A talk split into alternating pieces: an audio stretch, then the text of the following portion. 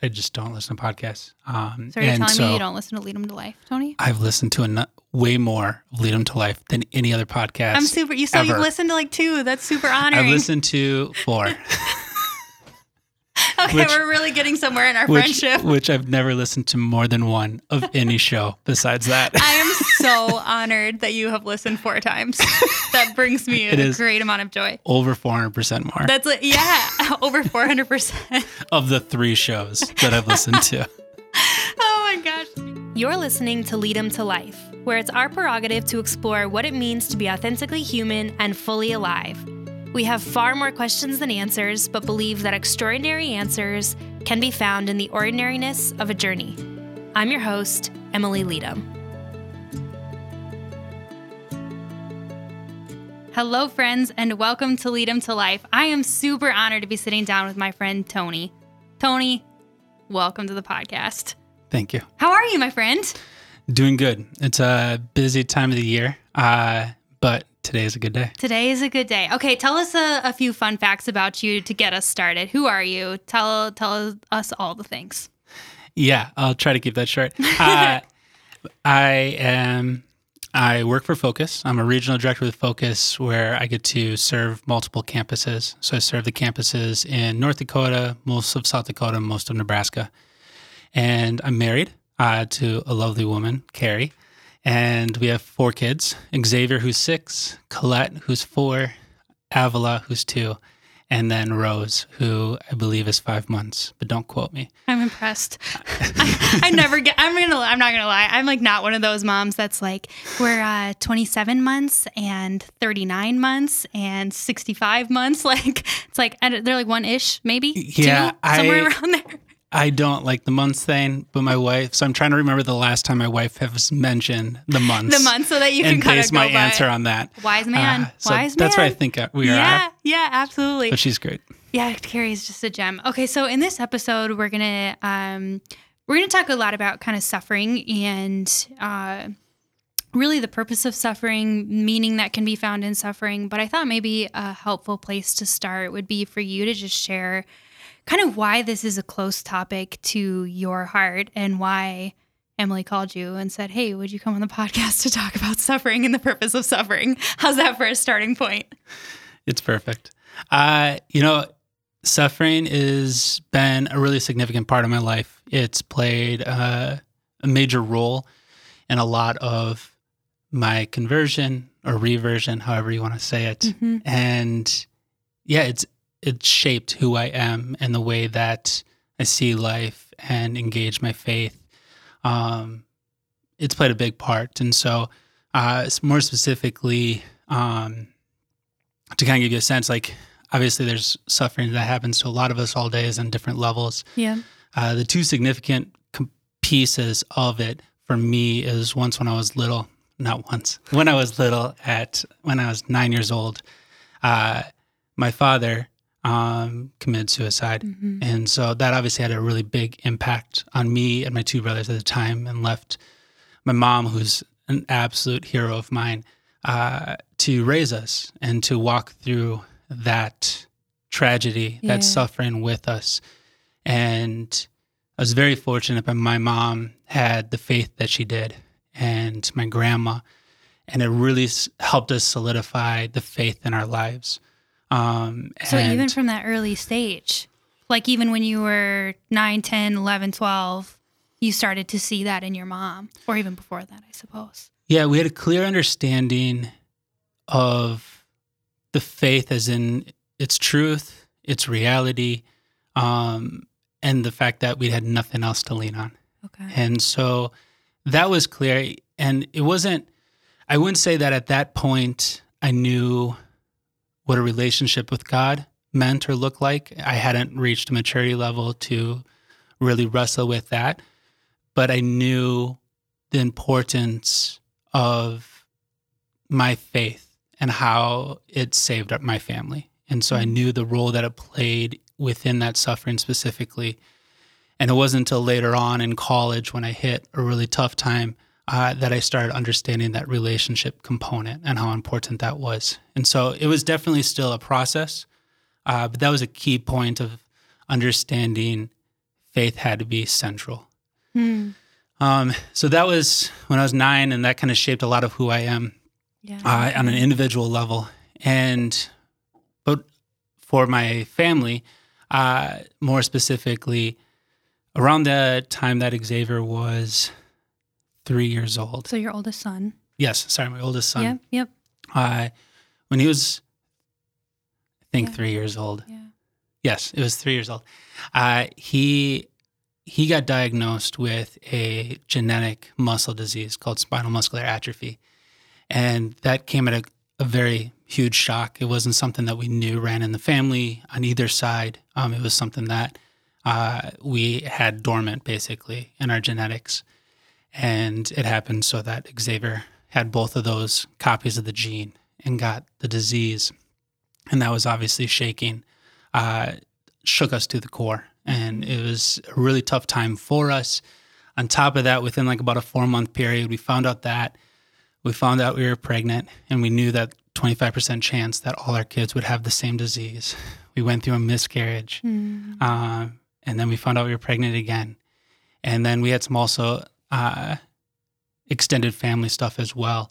And it was just a really hard, suffering time of 6 months that has also shaped a lot of our family dynamics and my marriage, and really helped us to, again, engage in the same way I did when I was 9, to understand that importance of our faith. And we were pretty faithful. We both have a pretty strong relationship with our Lord. But in the family sense, that was a really important stretching and growing period that was really ignited by that suffering and that opportunity to enter into that. Yeah. Okay, so let's rewind a little bit. So losing your dad when you were really young, you mentioned there was a turning point for you in college. So can you talk a little bit about what that was? I mean, were you like, I'm all in, I know that faith is central, I know that I need God because I've experienced this grief and this sadness. Did you start to resist that in college? What was that experience for you? And then I want to come back to Xavier and your story there. Absolutely. Yeah, I looked back, after my dad died at 9, we were very fortunate in a family where my mom met an unbelievable man who she married when I was about 11. And he adopted us 3 boys and went on, and they had my 2 sisters, and then adopted one from Haiti. And he's done an unbelievable blessing in our lives. And so there was some kind of closure a little bit to that in my mind, that I thought that a lot of my dad's death I dealt with then. When you were 9. When I was 9. Yeah. So I was under this belief. Which an adult can look at that and say no, but yeah. Yeah, okay, go ahead. But yeah, at that age, I was just like, that happened. God blessed us with my dad, Pat, who is the man I look up to as a father, as a husband. Has been a great role model for me and my siblings. And I was like, I don't hold a grudge against my dad who died. So I felt like I had handled that. And in college, I kind of went the normal college path. Even with those moments, I still ended up falling into the temptation that college just brings as far as the party scene and all the stuff that comes with that. And I kind of hit a rock bottom piece, and I wasn't sure why, and I wasn't sure where that was coming from, and I wasn't sure why. And you were playing football at this time too, right? I played football my freshman year of college, and then I tore my ACL, which actually was kind of was part of the pinnacle, the trigger to kind of the rock bottom point. And I didn't know where it came from, and I went on a retreat, and it was a retreat about the Holy Spirit, and it radically opened up my heart to what's going on and allowing God to really reveal what was happening. And what I came to realize in that retreat was there was this deep wound that was caused from my dad's death that changed a lot of me as an individual and my relationships, in that I was believing this lie subconsciously that I had to now earn love, that it wasn't something that I deserved in a sense, that I had to earn it. And what I was doing because of that, even though my dad was unbelievable at that time, and he was loving me well. I wasn't able to reciprocate that. And what I was constantly doing is pushing off my problems and only sharing the good stuff in my life. I was only sharing the good stuff because I didn't want them to see the bad stuff. I didn't want people to see, specifically my dad on earth and my heavenly father. I didn't want them to see my brokenness because subconsciously I was afraid I wouldn't be lovable. Mm. And that drove me down the path I did in college, because what became the biggest priority in my life was make friends. The sports was driven because I wanted people to think I was, to like me, to see me, to know me, to love me, and to see the good. And then I just hit all the bad, and I let it get worse, and I just ignored it, and it put me down this rabbit hole. And so coming to realize that, I realized this wound that stemmed from my father's death, and I was able to allow God into that and allow God to love to me. What did that look? You know, because I think sometimes when I hear something like this, number one, thank you for sharing it, because it's such a, perhaps not the practicalities of this situation are an experience for many, but I think so many of us have lies that we start to believe about ourselves in our stories that shape the way that we interact with other people and how we approach them. And when it's brought to our attention, as this was brought to your attention, okay, I have this wound, then I think it's easy to be like, okay, Lord, heal me. And sometimes it doesn't work like that. So what was that process like for you of coming to name it, acknowledge it, and then start to move forward? Yeah, I think the actions, at least, a lot of it was the naming and acknowledging within that retreat, and even being aware that something was a problem. I had just no idea until it was revealed to me in prayer during that retreat. And from that, I was just like, I can't.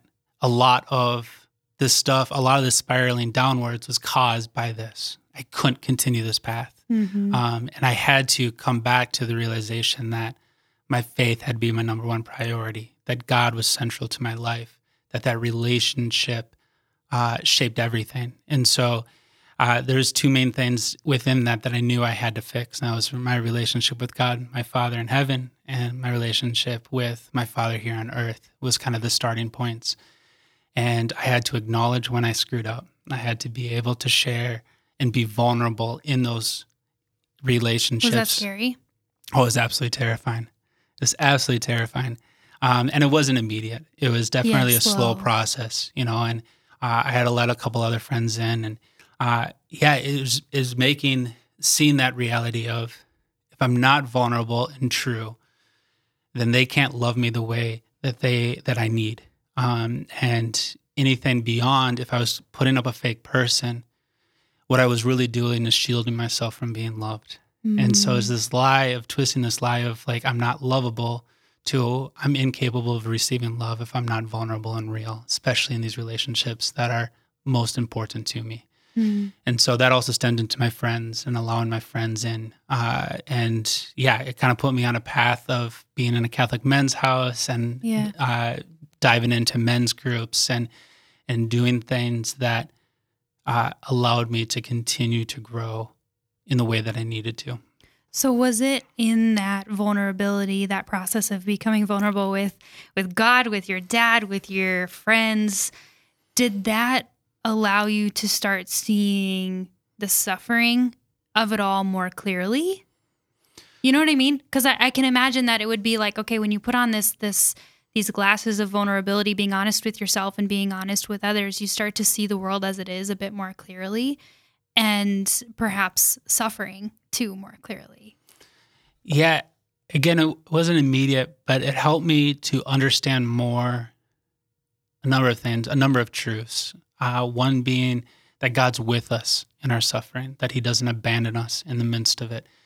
Healing from this wound, and opening myself up to that, even the relationship with God, helped me to understand that he's with me in that suffering, that he wants to hold me in the midst of it, that he wants to be with me and present through it all, that he weeps. It's some of my favorite parts of the Gospels is when Jesus weeps. It's just a powerful reminder that he suffers when we suffer, especially when it's due to the brokenness of our world. Mm-hmm. And that was a truth that I was unable to fully accept or understand without the healing that I needed. The other truth that I was able to clearly see is that the Lord wanted me to do something with my suffering, that it not only was it meant to change my life, but that I was not called to keep it to myself. And so a lot of my desire that led me to be to a focused missionary came from that moment of I went through this and this transformation and this reversion back to my faith. And it was selfish if I didn't share it. It was selfish if I didn't help people see and understand the love and the relationship that God wants with them. And that really kind of catapulted a lot of my desire to evangelize, mm-hmm. And to do it as best as possible and to have an opportunity to share my story, to share this truth with others. Mm-hmm. How do people typically respond? They, in the midst of suffering, it's really tough to talk about the truths of suffering. Yep. So it really always depends on where they're at. It's one of those things in the midst of it. It's just really hard, and and they're at different points. And if they're not, I think they're able to see and make some of the connections as we kind of walk through the truths of what suffering is and the role it plays. That I think helps prepare them, hopefully, down the road for whatever suffering might be mm-hmm. On their horizon. But most of the time I speak from my personal story. And the nice thing about testimonies is no one can tell you that it's not wrong. True. Yeah. So it's usually my starting point is just simply saying this is my experience and this is the truth that's come evident because of it. And then I'm able to, from that starting point, to dive into some of the truths that can hopefully open up and help them to realize that in the midst of suffering, you have two choices. You can allow God into it and use it as an opportunity for growth. Or you can keep God out of it, and it kind of just festers, and it mm-hmm. can form wounds like mm-hmm. the one that I formed when I was young. Mm-hmm. Well, and it's interesting because I'm sure everybody carries suffering so differently. I think that's been excruciatingly clear, actually coming out of this pandemic, right? As most of the world is kind of entering back into normal life, I've just been reflecting on what the last 3 months have brought. And it was very clear to me that people deal with the suffering differently. Mm-hmm. Some grieve, some are in denial, some experience anxiety. For you, how would you say you experienced suffering 2 decades ago? As opposed to now? Has it changed or is it the same? Is your natural temperament to kind of experience suffering in the same way? And has how you dealt with it changed? Yeah. Part of like pre-understanding the woundness and growing in that, a lot of suffering I ran. I think I took on the world's understanding of suffering of, hey, it's useless, it's pointless. Run avoid for your it. Life. Run, just run. And that's basically what I did. Yeah. I remember when I was in high school, something bad happened, maybe a bad grade or something like that. And it would come up when I'm laying in bed in my mind. And I would just I would physically try to push it out of my head. Out of your brain. And just forget about it. Completely distract myself with something else, usually sport related. Yeah. And thank you for the honesty. Yeah. And that's what I did. I just pushed it away. And I said, hey, maybe it'll go away. And I literally started believing that if I don't think about it, it'll just go away. Mm-hmm. And man, it made it worse. Every time made it so much worse. And that's very common. I think you're not alone in that. I think there's a lot of people that kind of approach things that way. Yeah. Yeah. And so, it was interesting now looking back, when I think about now how I deal with suffering, I think back of my dad right now, my dad, Pat. And I remember as a kid, he has a rather large head, which he won't appreciate. I probably told people that. But it's filled with brilliant thoughts. Absolutely. Yeah. Okay. And he used to hit his head all the time, doing projects and stuff like that, and he'd go, ow, and immediately, are you okay, Dad? And I was like, I just learned a lesson. And that was like his common response, was it was an opportunity to learn. It was an opportunity to grow. And that's, I think, how I've approached suffering quicker now, or come to that realization of like, I need to allow God in. Me and my wife specifically with our suffering, we don't keep it private. Now we're not posting on Facebook necessarily all the time everywhere, but we don't want to keep it private. We want to be vulnerable to those that are close to us.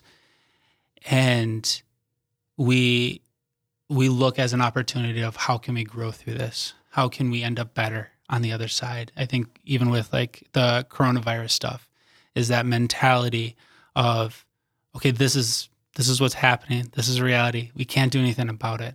How are we going to be better for it? Mm-hmm. How are we going to grow from it? How are we going to understand ourselves better and our relationship with God and how he's integrated into our lives, into our family, so that this is not a wasted opportunity? Mm-hmm. How can we offer this up for others? How can we join Christ on the cross through this suffering?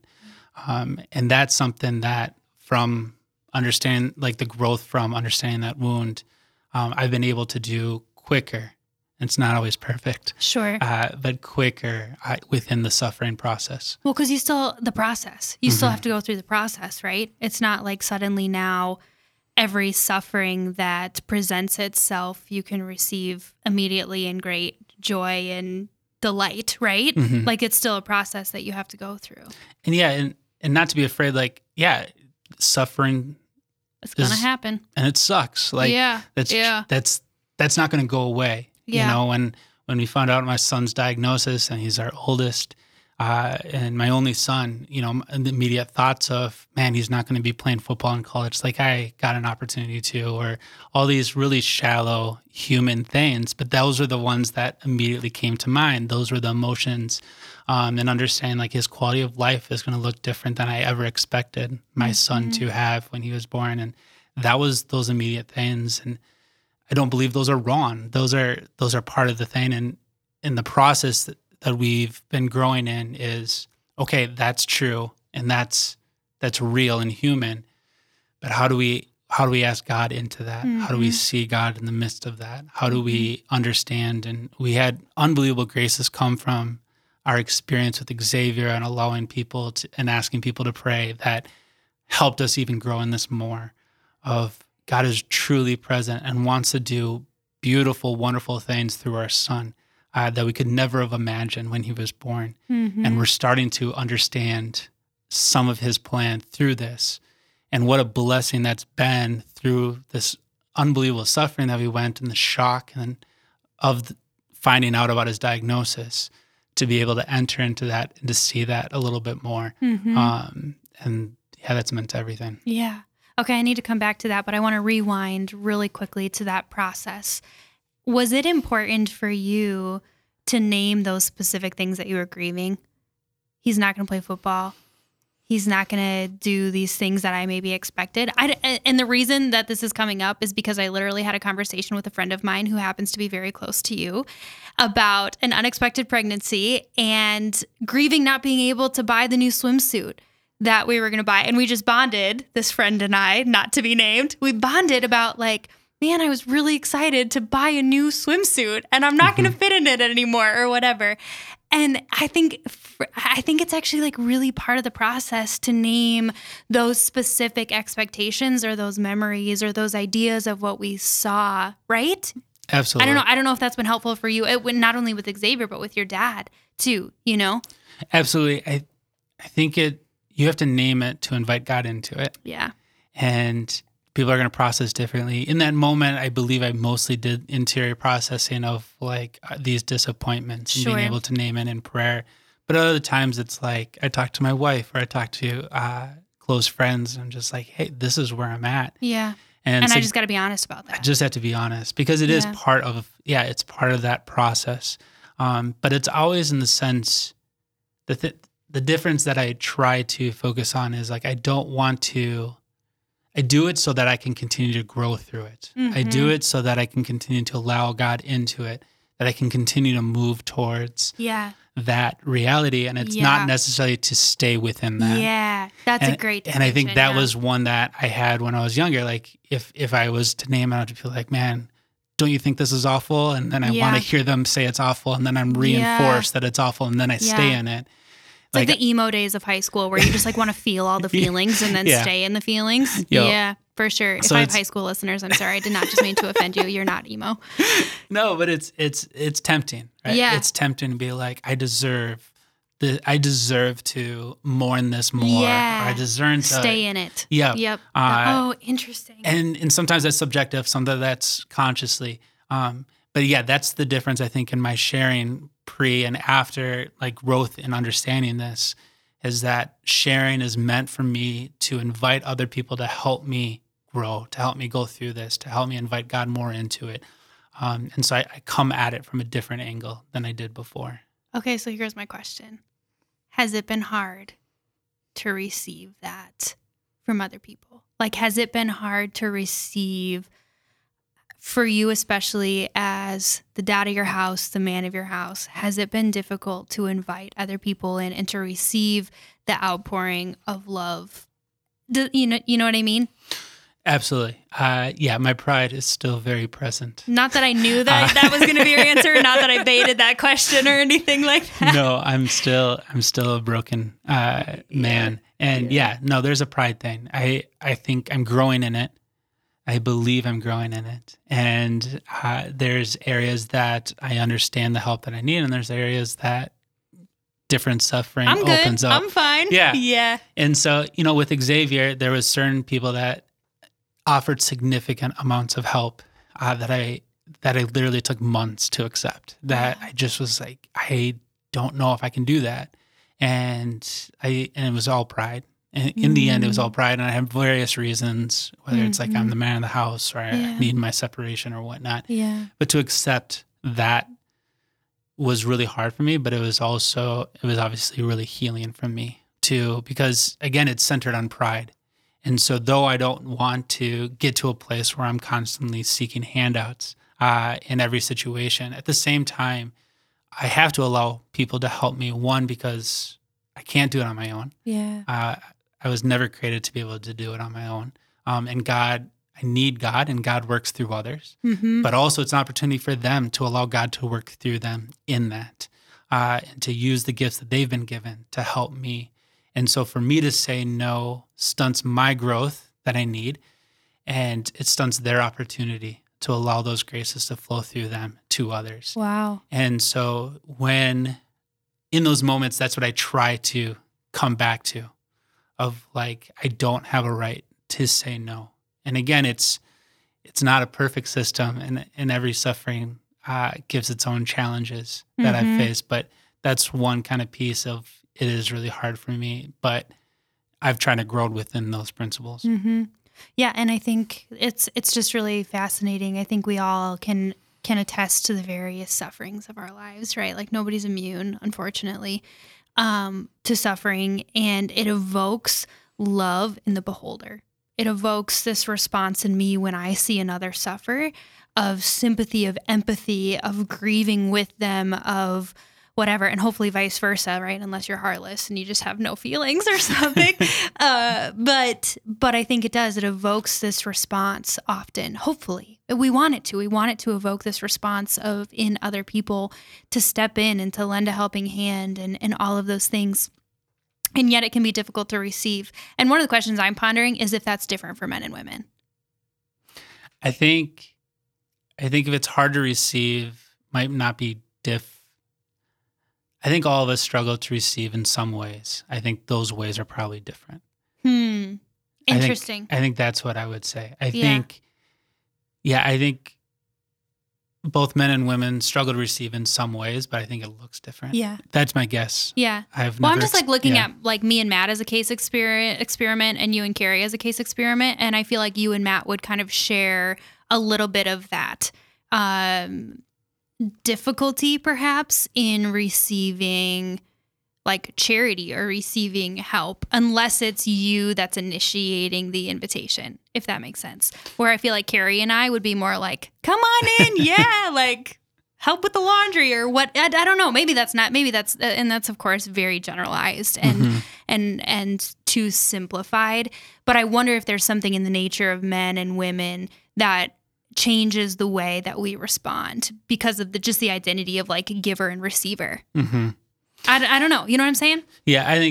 I think there's definitely a difference. And I think there's obviously a lot of factors, personality, yep. cultural, all these different yep. pieces and yep. history. Past history. Yeah. yeah how we dealt yeah. with suffering, how much suffering, all that stuff plays into it. But yeah, it definitely is one where one size doesn't fit all yeah. An experience. And, yeah.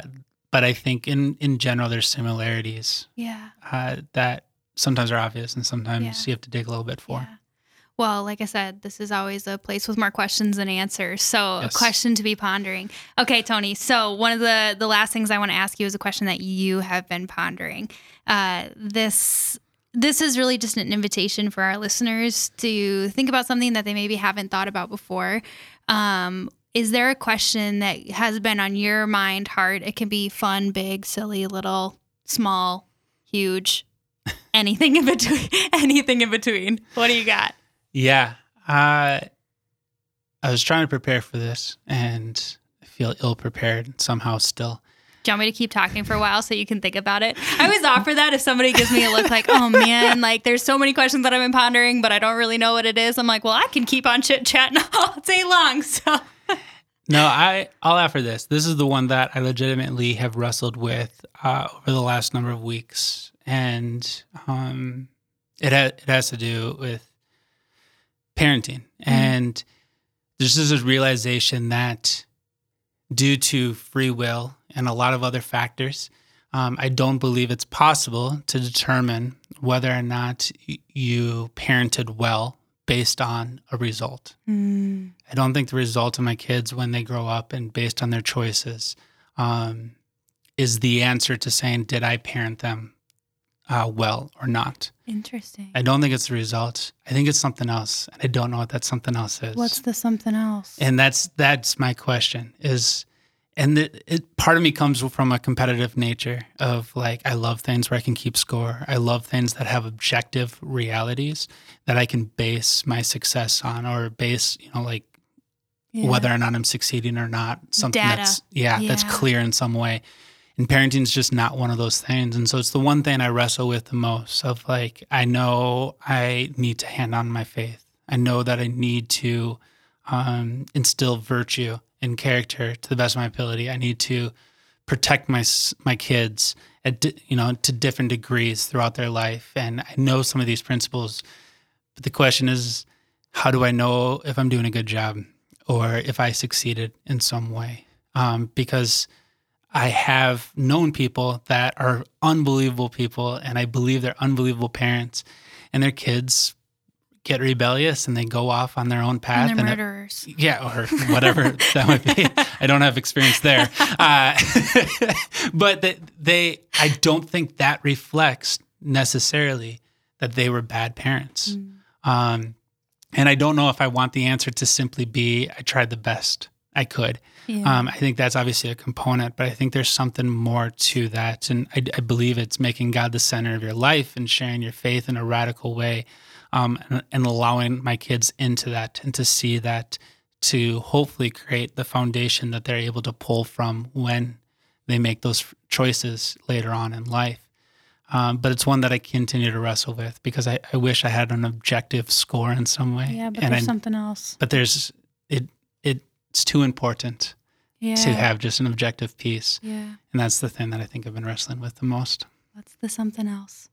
That's a great question, man. Well, thank you for sharing it with us. And Tony, thank you so much for just sharing your heart. And these things are obviously like deeply close to your heart and deeply personal. And it's such a witness to me. And you know this already, but one of the reasons that I wanted to invite you on to just share some of your story in this platform, on this platform specifically, is because it's been a huge witness to me. Thank you. And a huge witness to Matt and I as parents, as a married couple, but also as friends. So we're just, so grateful. I'm going to take, can I put your email in the show notes? Is that okay? Absolutely. So I'm going to put, not that you can say no, sorry. No pressure. No, I'm too private. Yeah. after talking about vulnerability. Yeah, no joke. Well, I'm going to put your email address in the show notes. So, friends, if you want to follow up with Tony on any aspect of this, this is really the probably the closest thing to your heart to accompany people on and to just share with people. And so if you want to send to Tony an email, I'll be sure to include that in the show notes, and you can continue the conversation there. So friends, thank you so much for listening. I hope you have a wonderful, wonderful week, and we'll see you next time.